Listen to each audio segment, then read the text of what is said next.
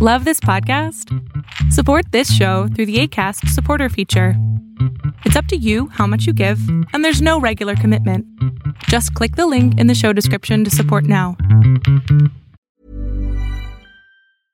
Hey, I'm Ryan Reynolds. At Mint Mobile, we like to do the opposite of what Big Wireless does. They charge you a lot, we charge you a little. So naturally, when they announced they'd be raising their prices due to inflation, we decided to deflate our prices due to not hating you.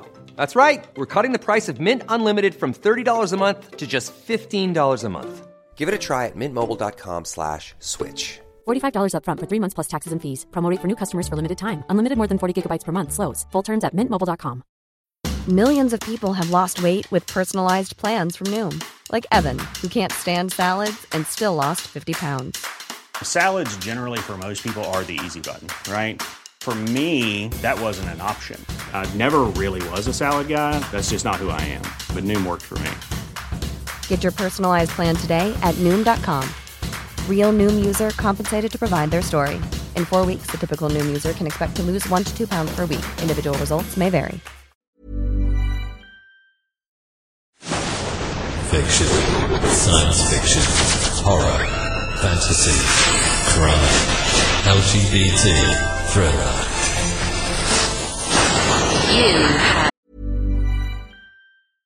This is Paige, the co-host of Giggly Squad, and I want to tell you about a company that I've been loving, Olive and June. Olive and June gives you everything that you need for a salon quality manicure in one box. And if you break it down, it really comes out to $2 a manicure, which is absolutely insane. It's also so easy to get salon worthy nails at home with Olive and June. The difference between how your nails used to look when you did them yourself and now with the Mani system is a complete game changer. The best thing about Olive and June too is it's a quick dry. Dries in about one minute, lasts for five days, and full coverage in up to one to two coats. Visit oliveandjune.com slash perfect Mani 20 for 20% off your first system. That's oliveandjune.com slash perfect Mani 20 for 20% off your first system.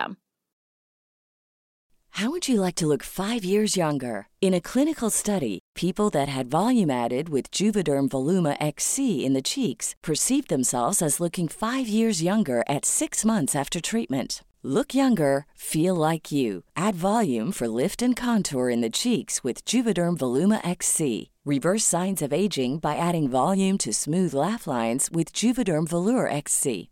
For important safety information and to find a licensed specialist, visit juvederm.com. That's J U V E D E R M.com. Not for people with severe allergic reactions, allergies to lidocaine, or the proteins used in Juvederm. Common side effects include injection site redness, swelling, pain, tenderness, firmness, lumps, bumps, bruising, discoloration, or itching. There's a risk of unintentional injection into a blood vessel, which can cause vision abnormalities, blindness, stroke, temporary scabs, or scarring. Talk to a licensed specialist to find out if it's right for you. There's never been a faster or easier way to start your weight loss journey than with PlushCare. PlushCare accepts most insurance plans and gives you online access to board-certified physicians who can prescribe FDA-approved weight loss medications like Wegovy and Zepbound for those who qualify.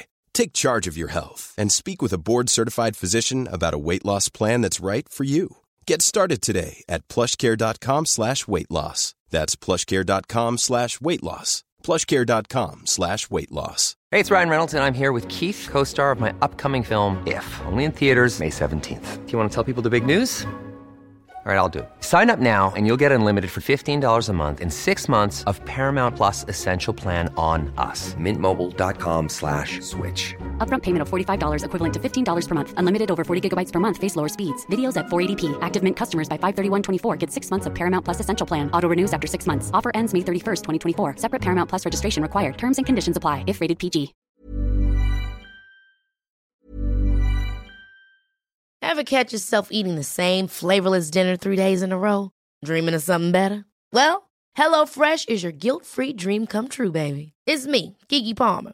Let's wake up those taste buds with hot, juicy pecan-crusted chicken or garlic butter shrimp scampi. Mm. Hello Fresh. Stop dreaming of all the delicious possibilities and dig in at HelloFresh.com. Let's get this dinner party started. Planning for your next trip? Elevate your travel style with Quince. Quince has all the jet setting essentials you'll want for your next getaway, like European linen, premium luggage options, buttery soft Italian leather bags, and so much more. And is all priced at 50 to 80% less than similar brands. Plus, Quince only works with factories that use safe and ethical manufacturing practices. Pack your bags with high-quality essentials you'll be wearing for vacations to come with Quince. Go to quince.com/pack for free shipping and 365-day returns. When it comes to your finances, you think you've done it all. You've saved, you've researched, and you've invested all that you can. Now it's time to take those investments to the next level by using the brand behind every great investor, Yahoo Finance. As America's number one finance destination, Yahoo Finance has everything you need, whether you're a seasoned trader or just dipping your toes into the market. Join the millions of investors who trust Yahoo Finance to guide them on their financial journey. For comprehensive financial news and analysis, visit yahoofinance.com, the number one financial destination, yahoofinance.com. Now entered the House of Mystery with your hosts, Eric Shapiro, David North Martino, John Copenhaver, and Al Warren. Heard on KCAA 106.5 FM Los Angeles 102.3 FM Riverside. and 1050 AM Palm Springs. Welcome back into the House of Mystery. I'm Al Warren. We've got Mr. Dave Martino. Hello, hello. Hey, Al. You said that cautiously. What's going on over there? I don't know. Uh, yeah, I think something Making me nervous, Al. I think that's what well, you have, I think something's going on, and you're not telling me. You know, something, something. Well, it's your birthday's coming up the weekend, so right, you're I you're know. seventy three. Yeah, yeah, just about, right? Okay, so yeah, you're not.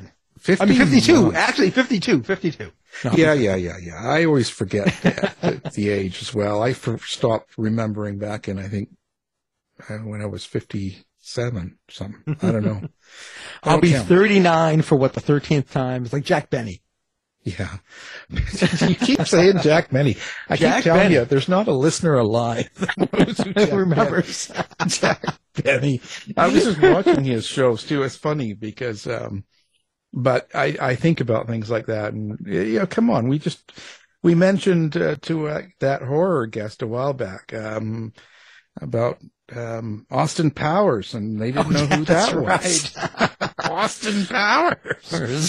Who's They're that? not going to know Jack Benny, you know. Well, I'm old at heart, Al. Yeah, I'll say. That's what it is. I'll say some old somewhere. Anyway, um, now, see, that would be my segue. I was supposed to say, speaking of old, but that's not, no. Um, so now we're going to kind of go into a true crime today. And we haven't done that in a while. We got a big true crime month coming up too. So, um, anyway, so, uh, today, uh, we've got an author of a book called 12, 26, 75. And it's Tony Reed. So thank you for being here, Tony. Greatly appreciate the opportunity. Thank you so much for having me. Well, Tony, so what is going on in your life here? You've got this book out here and it, it's called, uh, you know, we said 12, 26, 75. So what's, what's the basic, um, idea behind this book? Like, what is it? Well, the reason that the book is titled that is it's the date of the homicide in question. And in my mind, it's the turning point for, for what should have been, uh, a, the moment when Joseph DeAngelo could have been stopped, uh, before, uh, he went on to kill, uh, 12 more, uh, people, uh, in California.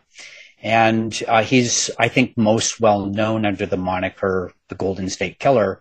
But uh, in essence, uh, in that exact moment of time, uh, he was still a active duty law enforcement officer. He was a sergeant with the Exeter Police Department, and uh, that was his first of two jobs uh, as a peace officer in California. He went on to serve in Auburn. And, you know, in this, at that moment, uh, Joe DeAngelo had elevated to, the rank of sergeant. He was head of a local burglary task force. He was also the head of the violent crimes unit for Exeter PD. So when we think about, you know, what uh, that was like for a police officer to have that level of power, uh, what could you accomplish if your intentions were less oriented towards law enforcement and perhaps more towards crime? So that's really what we're talking about is, is in my mind, this is the moment where things could have and should have turned. And the reason that the date is so important is, is that's the date of the homicide in question. Okay, so now we're talking about the homicide of Donna Joe Richmond. Yes. And um, you say this is this is when it could have turned. Yes. And and he could have been prevented from going on to do all the horrendous things he did. Yes. Um, so what do you ascribe the problem? Like what why did this go wrong and why is it that um, he was able to continue on? That's a that's a really important question. And I think in any examination where something goes wrong, you kind of have to look at the moment where things could have turned and why they went the way they did. And I think when officers showed up at the scene where uh, Donna Joe's bicycle was found uh, on that date, December 26, 1975, that they decided in that moment that they had the right idea for, for who this person was within, within basically within minutes. Uh, they, they thought they knew what the crime was. And really that is the heart of what happens in a wrongful conviction is, is this tunnel vision, this obsession with, with, uh, uh, the idea that one particular person may have committed the crime. Really, in, in essence, now what we know about wrongful convictions is that we can prevent this by having officers slow down, call for outside help, uh, ask for assistance, make sure that they're double checking their procedure.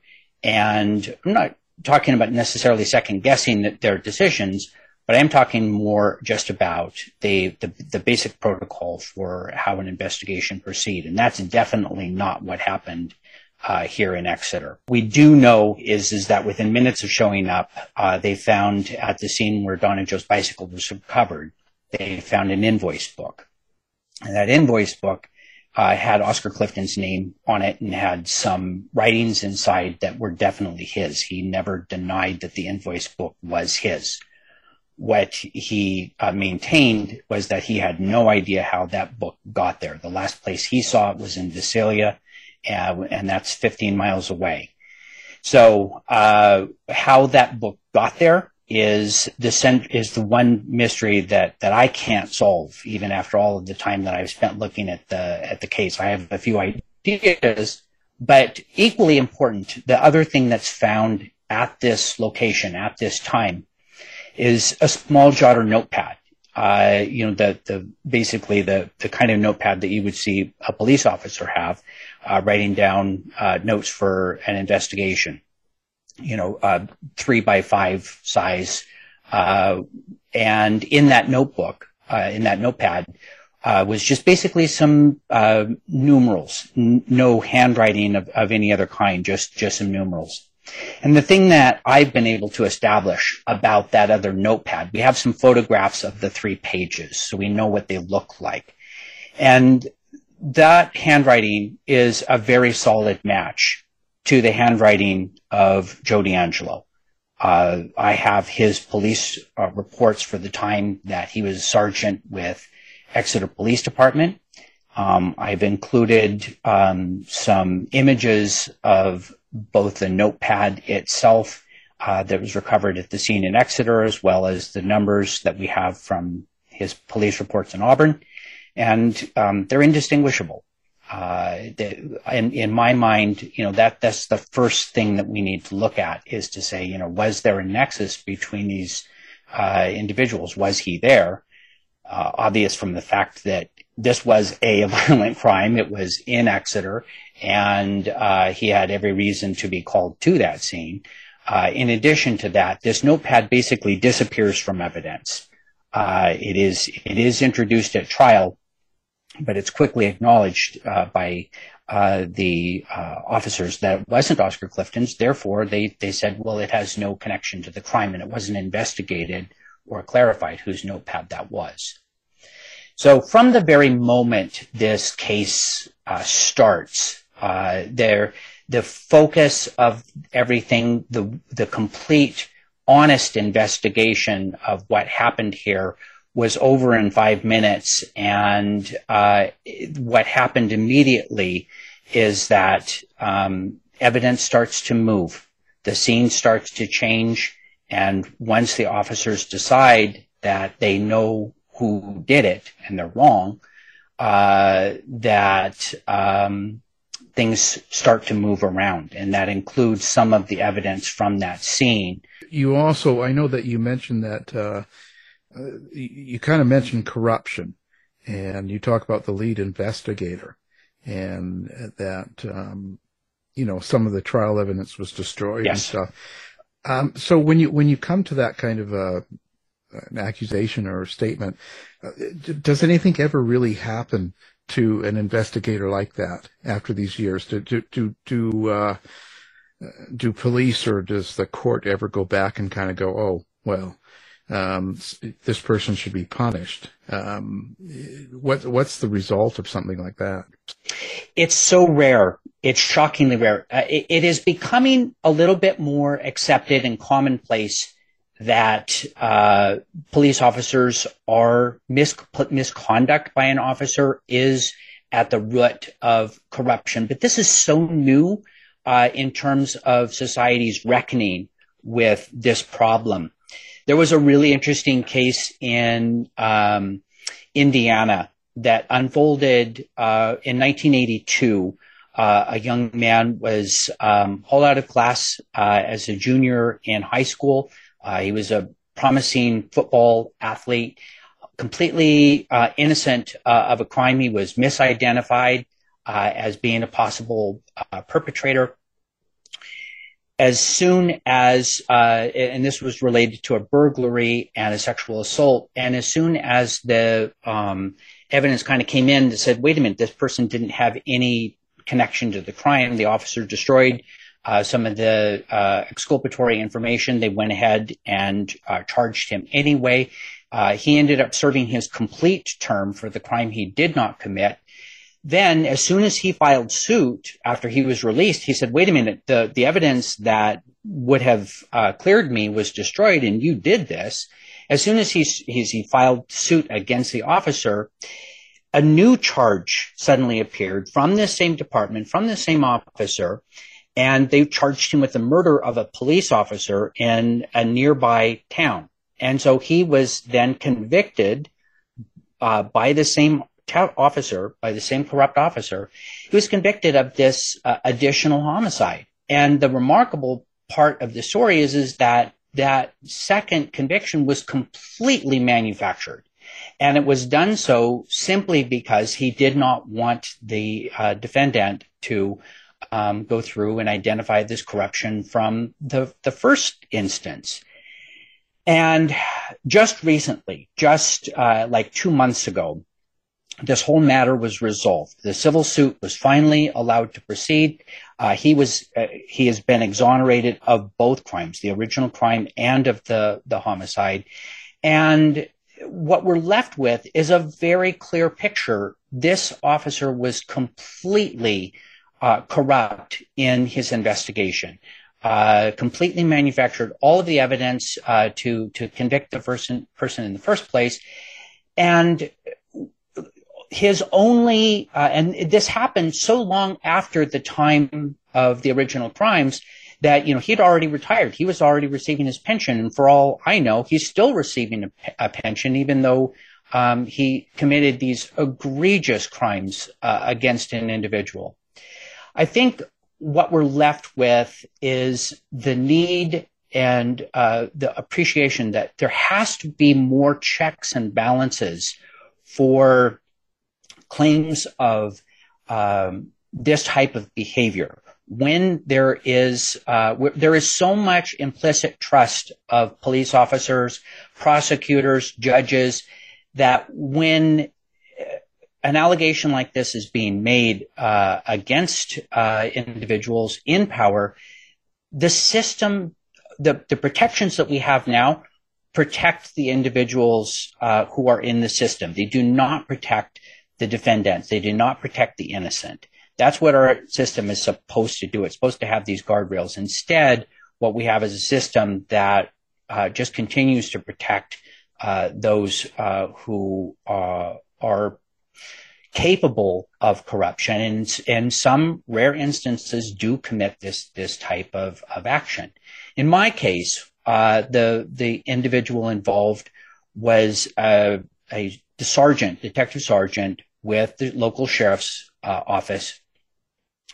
Should not have been the lead investigator on this crime for the simple fact that the individual who was murdered, uh, Donna Joe Richmond, a 14 year old girl, he was uh, the, the the sheriff's detective here was a close family friend. Um, of course, in a small community, that's likely, but he was more than just that. He was, in essence, her godfather. He had been uh, present at the time of her birth. He worked for the family uh, prior to becoming a law enforcement uh, officer. He was their ranch manager. There were so many deep uh, connections. Uh, and for instance, on the stand when he comes gets up to testify at trial, he talks about his his close connection and how uh, and the reason that he uh, worked so hard on the case was that you know he had been such a close family friend for for many years. That's exactly the kind of individual that you don't want to be the lead investigator. Um, uh, there there are so many uh, emotional biases that that you start to form. And I think very quickly what he realized is that there wasn't enough evidence at the scene uh, to implicate the individual that he thought was involved. Um, and there was another massive problem here, and that is is that the individual who ends up being implicated in this is is uh, named Oscar Clifton uh, there was a long-standing bias and hatred that existed between those two individuals, an animosity that's documented uh, elsewhere.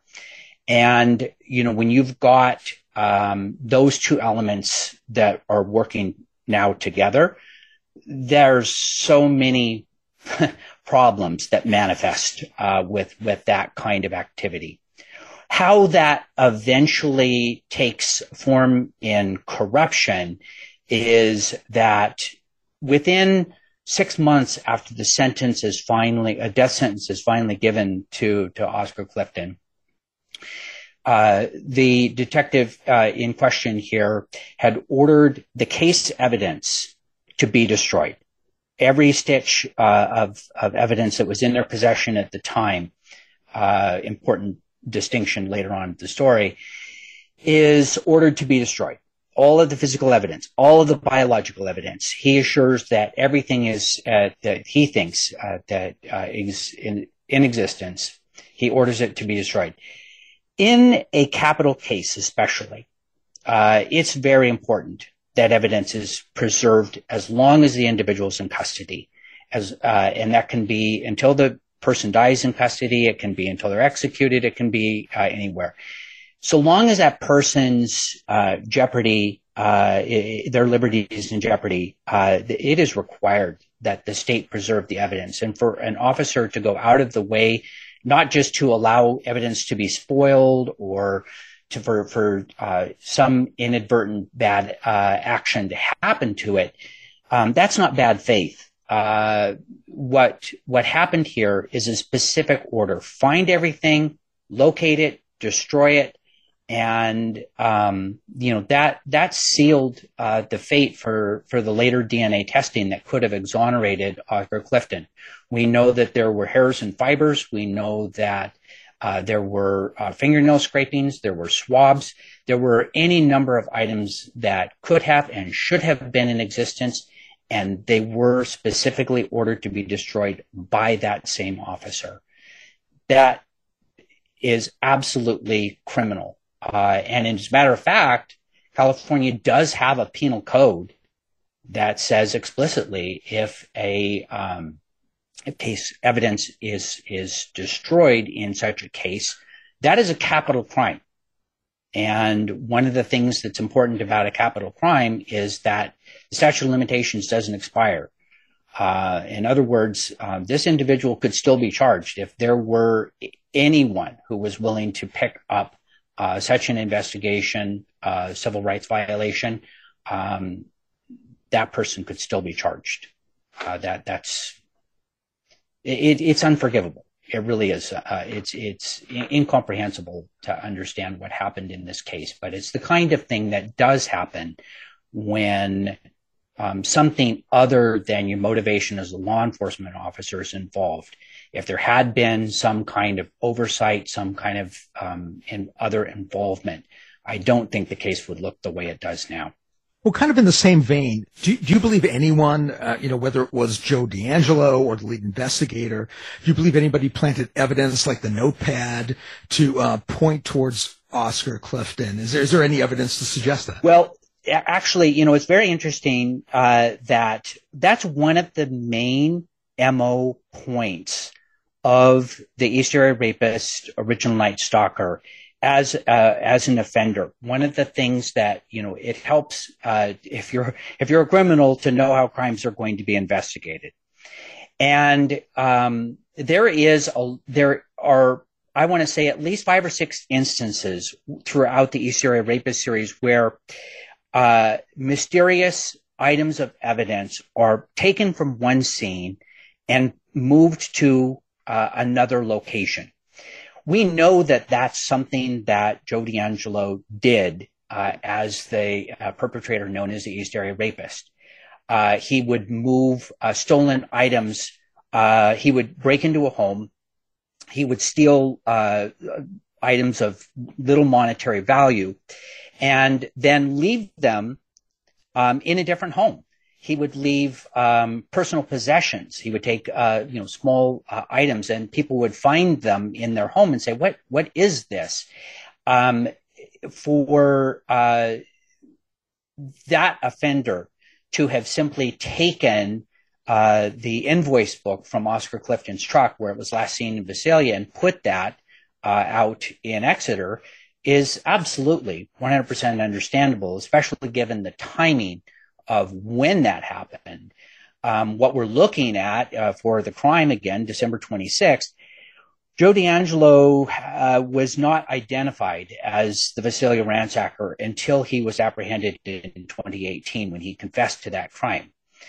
Um, what we do know is that uh, in Visalia, the investigators there documented uh, several instances where uh, items were taken from one scene and planted in another. And as a matter of fact, that was one of the things that very early on when I was uh, working with the original lead investigator from Visalia, John Vaughn, uh, that was the one thing that he kept reiterating and say, how did I know that the Visalia ransacker and the East Area rapist were the same offender? It was this particular habit of taking items from one scene and moving them to another. That's exactly what we have in the Richmond case is this great mystery of how Oscar Clifton's invoice book ended up uh, out in Exeter. We also know that uh, two different uh, items of loot uh, from the Visalia ransacker were taken from Visalia and planted out near Exeter, uh, very close to the scene of this homicide.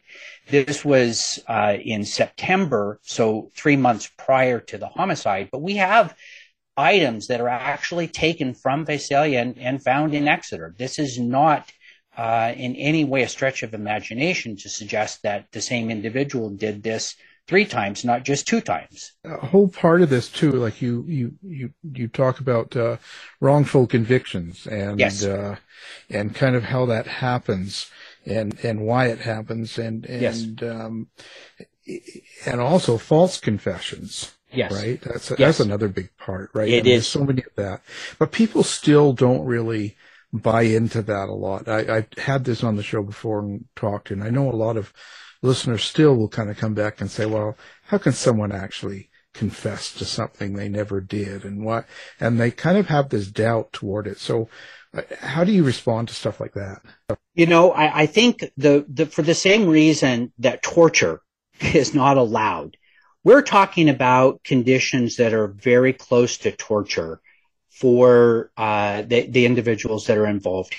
I think the other thing that you have to understand in some of these cases, uh, you're talking about individuals who don't have enough information about a about their rights in the first place. It, the first right that you have is to say, I don't want to talk to the police about anything until I talk to my lawyer. So uh, it, for anyone who's listening, uh, your first step is to say lawyer.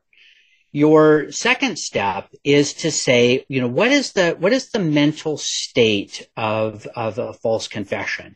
Because a lot of the individuals involved are not of higher capacity.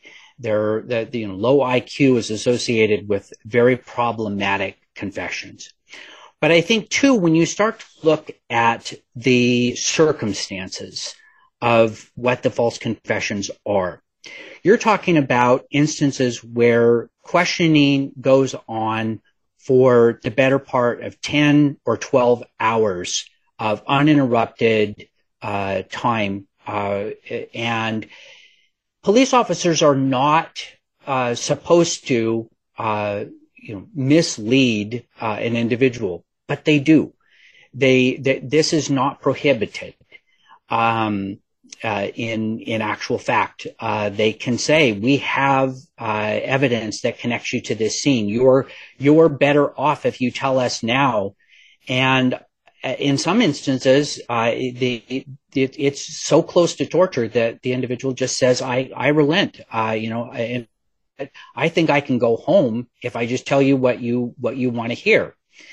Um, the uh, there, there's a fantastic series uh, earlier this year on HBO uh, about uh, homicide in uh, Kansas uh, that five people ended up in through different confessions ended up through the same misconduct. One main lead officer confessing to to crimes, saying that they were at the location when clearly the DNA evidence uh, said that they were not. There was one single profile and none of the individuals arrested. What ended up happening is they just, the police said, well, if this person's connected, let's find a friend of theirs and maybe they're connected. They get charged. Uh, by the time they were done, they had five people uh, who uh, ended up separately confessing to a crime uh, that they did not commit. How could something so widespread have happened um, and the it's the same exact problem that I mentioned earlier. It's this tunnel vision. It's this uh, blind belief that these individuals committed the crime, and uh, we're going to make this stick. Uh, right now, uh, you know, there there is a move towards uh, reforming this, and for instance, a, a new um, element of training for police officers uh, is in wrongful uh, convictions. How did these things happen? And Illinois, for instance, has just passed a requirement that all officers take a class in wrongful convictions and assuring that, you know, we don't deal with uh, tainting uh, eyewitnesses. How do we how do we make sure that the information that we're getting from eyewitnesses uh, it doesn't just say, you know, we want the crime to stick against this person, how do we follow the evidence that actually existed at the scene and how do we get the correct evidence? That's the correct strategy. That's the right metric that we should be asking uh, instead of, I think it was this bad guy. I've had trouble with him before and uh, we're going to run him down and we're going to get everybody to, to agree that that's the person who did it. That's how wrongful convictions happen. And the, the sad reality of that is, is that, you know, when we look at saying, you know, why, why would an officer do that? Um, when they know that the, the real problem then is, is that the, this other person is allowed to escape, the person who, who actually committed the crime and go on and, and perhaps do, uh, do more. The real, uh, tragedy as well is that the uh, original crime is unsolved and that person has really a, a fake version of justice. Um, there, if, if, something happens and that conviction is overturned, um, like for instance, in the case where I mentioned with with uh, the case in Gary, Indiana, with this young uh, guy who's hauled out of class in junior and high school, um, railroaded through the system and has now not just he's the only person in the National Registry of Exonerations to be listed twice. Uh, for first for that original conviction and then for this homicide of the police officer, it's kind of shocking that um, he's now on the on the registry of exonerations twice. And you know the sad thing is is that if you look at um, I think it's like the Fallen Blue uh, website, uh, the the officer's uh, case is still listed as solved because there was a conviction against this guy, and what's the sad reality is is that that conviction was never valid. His his case is completely unsolved. When we are looking at the victims of um, wrongful convictions, it's not just the person who ends up in prison it is uh, the the fact that a false justice was rendered, and the the victim of the crime uh, is left now wanting real justice. I know that the people of Exeter have have I've received multiple emails. I've had conversations with locals, and there is definitely a mixed set of emotions about uh, the book uh, and about the facts and circumstances revealed here there are a number of people who are saying, you know, your book's had a real impact on the community, and people are are uh, concerned that uh, the, there was not real justice here, and that the the killer has not been held accountable for the crimes, that, and we're left with the pain too of this of the wrongful conviction. That's what happens when the justice system jumps too quickly and makes these kinds of mistakes. This is this is the painful legacy of wrongful convictions. This is why this has to be stopped. Uh, why we can't just jump on some evidence, any evidence. Why we can't just jump on some defendant, any defendant. Yes, when when a horrible crime like this happens, when there is a brutal homicide, we all want justice uh, to to be held. Uh, for instance, like in the in the case of the the four uh, people in Moscow, uh, Idaho, uh, who are were murdered there, and, and, we're looking at now at this uh, suspect Brian Kohberger. Uh, everyone should be making sure that the evidence is correct, that we know exactly who did it, and that his rights are preserved, that he receives a fair trial, and that we don't just jump to say, well, we know who did it now. We've got this, we've got this DNA lead. Uh, what we're required to do is to go through all of the steps, make sure that his rights are protected as to get a fair trial so that everybody gets the correct answer. If we don't, we'll end up with a different problem. No, uh, I, I guess, um, now the person that was convicted of it was, uh, what, Oscar Clifton. Yes. And so uh, now I guess there's been DNA about him, and I guess he yeah. he's possible match to what was found on the victim, but DeAngelo they say isn't. So, uh, right. what what do you say about that? Like how how do you explain that? So what this is, this when uh, I first got involved in this, I said, you know, hey, look, I, I think there's a there, there's a wrongful conviction here, and approached uh, the DA's office and approached the Attorney General's office and said this needs uh, a careful reexamination. What's supposed to happen when a complaint like that originates is there's supposed to be uh, involvement uh, with uh, defense and investigators, and there's supposed to be an open and honest evaluation of the the case evidence. That didn't happen. Um, instead, what happened is uh, the, the DA's office got a hold of uh, the, the 2011 testing that was done. Oscar Clifton had put in a, a, a demand for uh, DNA testing as soon as California passed its uh, law uh, to allow uh, what's called the 1405. It, it, allows any individual who's incarcerated to have DNA evidence tested. So what happened here was uh, when he put in his uh, request, first, um, the state denied that any of the evidence still existed to be tested.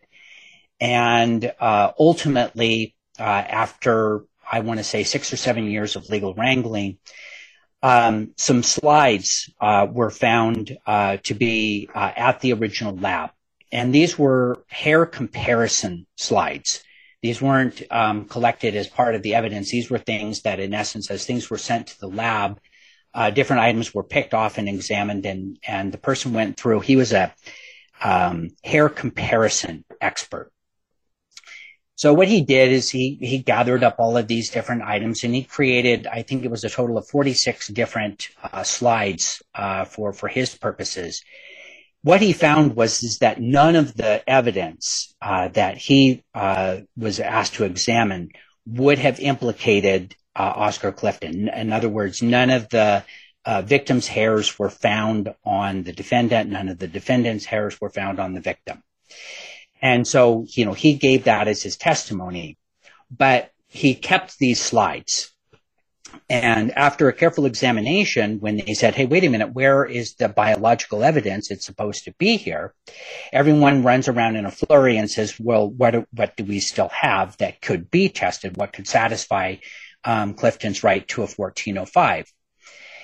So uh, they find these slides uh, in Berkeley and uh, they're bundled together.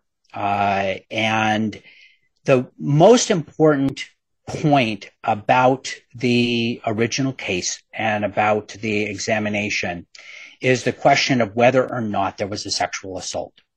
Because, uh, in other words, for this imp- for this evidence to have any meaning, for the DNA to have any meaning, there would have had to have been um, some kind of evidence uh, for uh, of a sexual assault that also the biological evidence of that matched Oscar Clifton.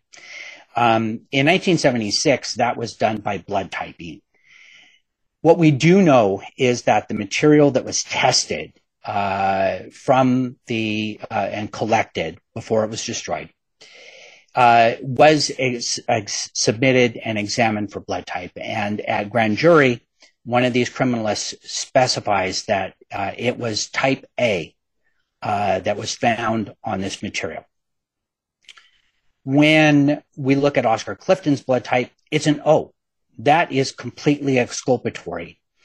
When we look at the um, integrity review uh, document, there is an absolute demonstrable lie about that evidence. Uh, and that is, is that uh, what they say uh, in the report is that there was no blood typing done. It's right there on page 56 of the grand jury testimony. The criminalist says it's type A. What should have happened is, is that should have been uh, illuminated at trial. Uh, and for whatever reason, defense counsel either forgets about it, doesn't do it, or is not interested in doing a good job for his client. Whatever the reason was, I don't know, but uh, it is not introduced at trial. It's not in the transcript. But there it is, clear and plain and simple. It's also in the test results. Uh, it's in the bench notes. Uh, we have a, a type A on there, not a type O. So there's your first indication that something's terribly wrong with this. Second indication is that in 2011, when this evidence is being examined, um, a partial DNA profile is produced uh, on that slide. And what that is, uh, it's a slide uh, labeled VPH, Victor Paul uh, Hank. And uh, that stands for victim's pubic hair. What that slide is was a small collection of the hairs uh, that were found, and they were mounted to a slide and then uh, they were examined for uh, DNA. When the criminalist is going through and conducting his analysis of that, um, he does what's called a Christmas tree stain on that slide. And he's looking, he uses that as a way to say, is there any indication of uh, human uh, spermatozoa, seminal fluid, anything like that that would have been consistent with a sexual assault.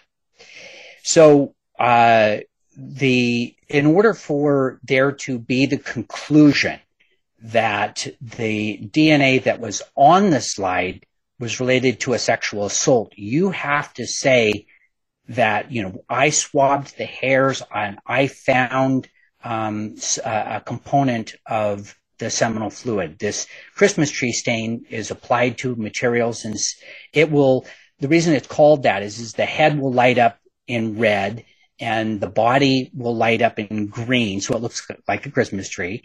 And anything that's another precursor to uh, seminal fluid will light up purple. In the notes, in the bench notes for this examination, there the the criminalist makes it clear that there is no seminal fluid. There is no indication of any semen. But he goes ahead and he runs the test anyway on on uh, the hair itself. What we do know is that there were three allele locations, three allele profiles that were developed. One of those would not be consistent with Joe DeAngelo. All three of them would be consistent with Oscar Clifton. That sounds damning. However, the main point of any examination like this is that we have to know what the source of the materials actually was, what was being tested. And what we do know is, is that the condition of these things, all 46 of these slides were all bundled together. And the way they were collected is uh, this person who was going through and doing the hair analysis had out all of the different hairs related to the case all at the same time. He was mounting the slides and manufacturing things we don't know what that material was. We don't know if it was one of Oscar Clifton hairs that inadvertently got mixed in with the victim's hair. All he's doing is a hair analysis. It could have been uh, epithelial uh, skin cells. It could have been uh, any number of things that was a cross contamination that resulted in that profile. The one thing we do know is, is that it was not semen. It was not in any way related to a sexual assault. And that would be required for that conclusion to be reached. What is actually astounding about that uh, same DNA report that the uh, prosecutors are using uh, in this matter, there are two there are two uh, really imperative points to understand. One is that there was documented contamination in that evaluation process.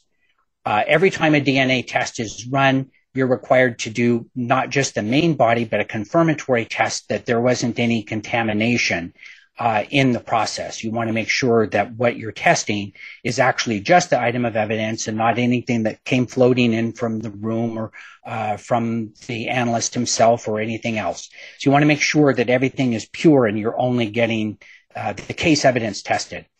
There is a uh, uh, an allele bump uh, what's called the reagent blank. What's supposed to be pure, it should be all zeros. Um, and when you have an, uh, an actual identified uh, allele uh, sequence uh, in your reagent blank, that means you have contamination. Something else got in the room at the same time, and it shouldn't be there. And your whole test needs to be redone at that point. Your test is scientifically invalid. It belongs in the garbage can. That happened in this case. There was not enough material left over to redo the test what the criminalist should have said was there is uh, no conclusion that can be made. There was accidentally contamination. He failed to document that. It is in the bench notes, um, and you would need the bench notes in order to confirm that. I've offered uh, that this has been provided to the Attorney General's office many times, and they're just simply shrugging their shoulders and saying, "Too bad." Uh, the that's that's exactly the, the problem here that's at the root of this. Um, we have that along with the fact of this A uh, and O blood type mismatch. And um, when we're looking at this again, there, because there was no sexual assault um, and there was no evidence of a sexual assault, all that was created this confusion in the first place was what uh, a positive precursor test. There was, in fact, acid phosphatase reaction, but an acid phosphatase is simply to say, is phosphatase present? Phosphatase can be found in citrus peel. It can be found in soil. It can be found in all sorts of different things. It's the way that you establish whether or not in this huge uh, bed sheet, where do I look for spermatozoa? You apply the phosphatase, but you have to do the confirmatory test. In this case, the confirmatory test said no semen. In this case, the confirmatory test had actual contamination in the reagent blank. It belonged in the garbage can. But moreover, the conclusion at the bottom of this report, the criminalist says no analysis can be done. No conclusion can be drawn from this report. That same report is the one that the DA's office are using to both exonerate Joe DeAngelo and to continue to implicate Oscar Clifton. That is a miscarriage of justice. It misrepresents the report and it lies about the source of the material. It is unforgivable that that is the legal conclusion. If there were an evidentiary hearing uh, on this matter, that report would be dismissed. This matter would be resolved in a completely different fashion. That's not acceptable. So, um, know, so we're uh, with with Oscar Clifton. So, does he have any options left? Like he's in jail still to this day, right? No, he is not. He's deceased uh, oh. in twenty in twenty thirteen. Oh, oh, yeah. So, so that really changes the matter entirely. Um, when you know your rights uh, to a habeas uh, in California and, and rights to post conviction relief are are done as soon as you're deceased. You die in custody, your, your rights are, are gone. There is, however, um, one lingering uh, remedy. Oscar Clifton was a veteran. And uh, like every veteran, he would have been entitled to not just to veterans' benefits, but to a military burial.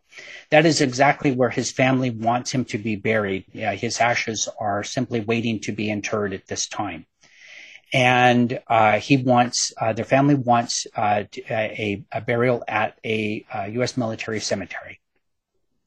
He's denied that right of the uh, military funeral because any veteran who has a felony conviction for a capital crime is not allowed to be uh, interred in, in, a veteran cemetery. Um, that means that he still has a liberty uh, that uh, is being denied by the state by by this wrongful conviction, and that's something that's an- another avenue that we're pursuing at this time. Uh, there is one last lingering hope here uh, for there's one liberty that's still being impaired. Uh, that that we can pursue. Do you think the original um, intention of the uh, prosecutor at, during the crime and the original conviction.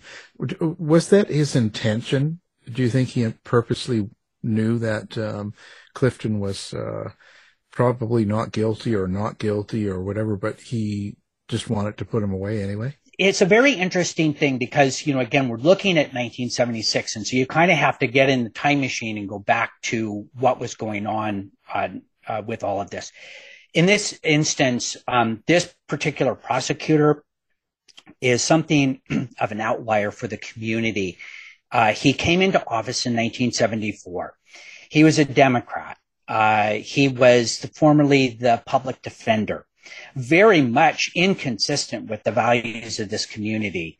Uh, but when we look at 1974, and when he came in, um, that was exactly when Watergate was unfolding and there was a lot of backlash against Republicans, and he barely won uh, his seat. I think he won by by 42 votes, uh, and a fairly you know uh, thousands of, of votes counted. So you know less than three, less than a, a percentage point, I think, difference for uh, his opponent. And what ended up happening is is that he was such a um, uh, he was viewed as as being sort uh, someone who would be weak on crime, and so I think in many instances he kind of overcompensated. He he tried, you know, it's, it's kind of like the problem with Democrats and and and how they're viewed on the defense. Uh, they they end up being very hawkish, uh, because they don't want to be viewed as being soft uh, on these things. So he was uh, definitely over prosecuting a lot of crimes. He had backlogged the court so seriously with all of the other crimes. Um, instead of taking plea deals and everything else, he'd really ticked off a huge number of the judges and attorneys, and everybody was saying, "Wait a minute, you know what's going on here?" So I think when this crime crossed his desk, um, there was a real problem on his hands because he did not want uh, this very high-profile crime uh, to to be uh, uh seen as that. Right away, you can see real problems with uh, his approach in this case. Um, he uh, lies about the sexual assault immediately. Uh, that uh, he misstates the evidence uh, within days. Uh, he knows that, for instance, there was no rape, and yet he puts in the newspaper as soon as the um, indictment is handed down. He's like he's going after rape charges. Those aren't dismissed until quietly right before grand jury when it's changed to an attempted rape. But he's so tainted the community with his high profile press statements. Um, he's he's lied about the evidence uh, from the very outset, and I think the other interesting thing to to know about this prosecutor is that the murder conviction that was immediately prior to the to the Clifton case starting was overturned for prosecutorial misconduct. Uh, his office was again misstating uh, evidence uh, and uh, leading the jury to false conclusions. So, you know, do you have an overzealous prosecutor? Yes. Do you have someone who's being, um, you know, demonized in the community for being soft on crime? Yes. Do you have all of these factors that you know make a, a, a prosecutor uh, want to do something like this? Unfortunately, the answer is yes. Now, at this point, do you have um, social media? I see you've got a podcast yes. as well, and of course the book. So, uh, how do you want people to find out about you, or connect with you, or um, give out all your information here? Sure. Uh, there's a lot more information about the case uh, and about the book, the background on the website, which is the same name as the book, 122675. Um, there's social media as well, uh, very active uh, Facebook group, thousands of followers, and the podcast itself has 42 episodes, uh, some of them multi-parts. Uh, all of the evidence is broken down. Everything we've talked about today about everything from what does a conviction integrity review look like? What, sh- what should this be? Uh, what, uh, if, what does prosecutorial misconduct look like? Why does it happen? Um, what happened in this case? What was the actual evidence? You can hear from the actual police reports. You can, um, some of the images of those are on the website and social media. So that's the best way to engage with this. Of course, um, there's an author page on Genius Books. Uh, you can find out more information there.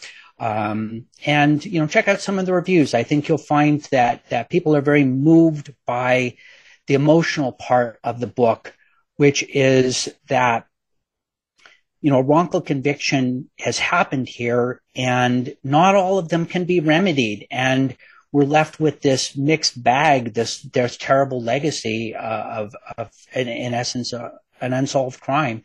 And we have another homicide that uh, happens about the same place, about the same time. Her name was Jennifer Armour, and uh, very much strongly consistent with the same uh, actions. Uh, I think this was another unsolved DeAngelo crime. Okay, we'll have all that up on our website as well, so people can find you and find your podcast and book, and it's uh, certainly worth looking into. So now, of course, the book is called Twelve Twenty Six Seventy Five, and I guess so is the podcast. Our guest, Tony Reed. Thank you for being here, Alan. Thank you so much for the time. I really appreciate the opportunity to to get the word out. Thanks, Tony. You've been listening to the House of Mystery radio show. To find out more about our guests, hosts or shows, go to www.houseofmystery.com. Show's over for now. Was it as good for you as it was for me? Well, good night. This has been a production of Something Weird Media. I'll be back. You've been listening to the House of Mystery radio show.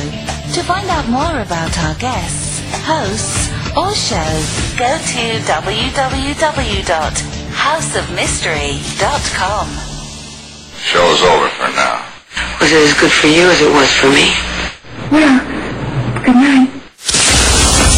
This has been a production of Something Weird Media. I'll be back.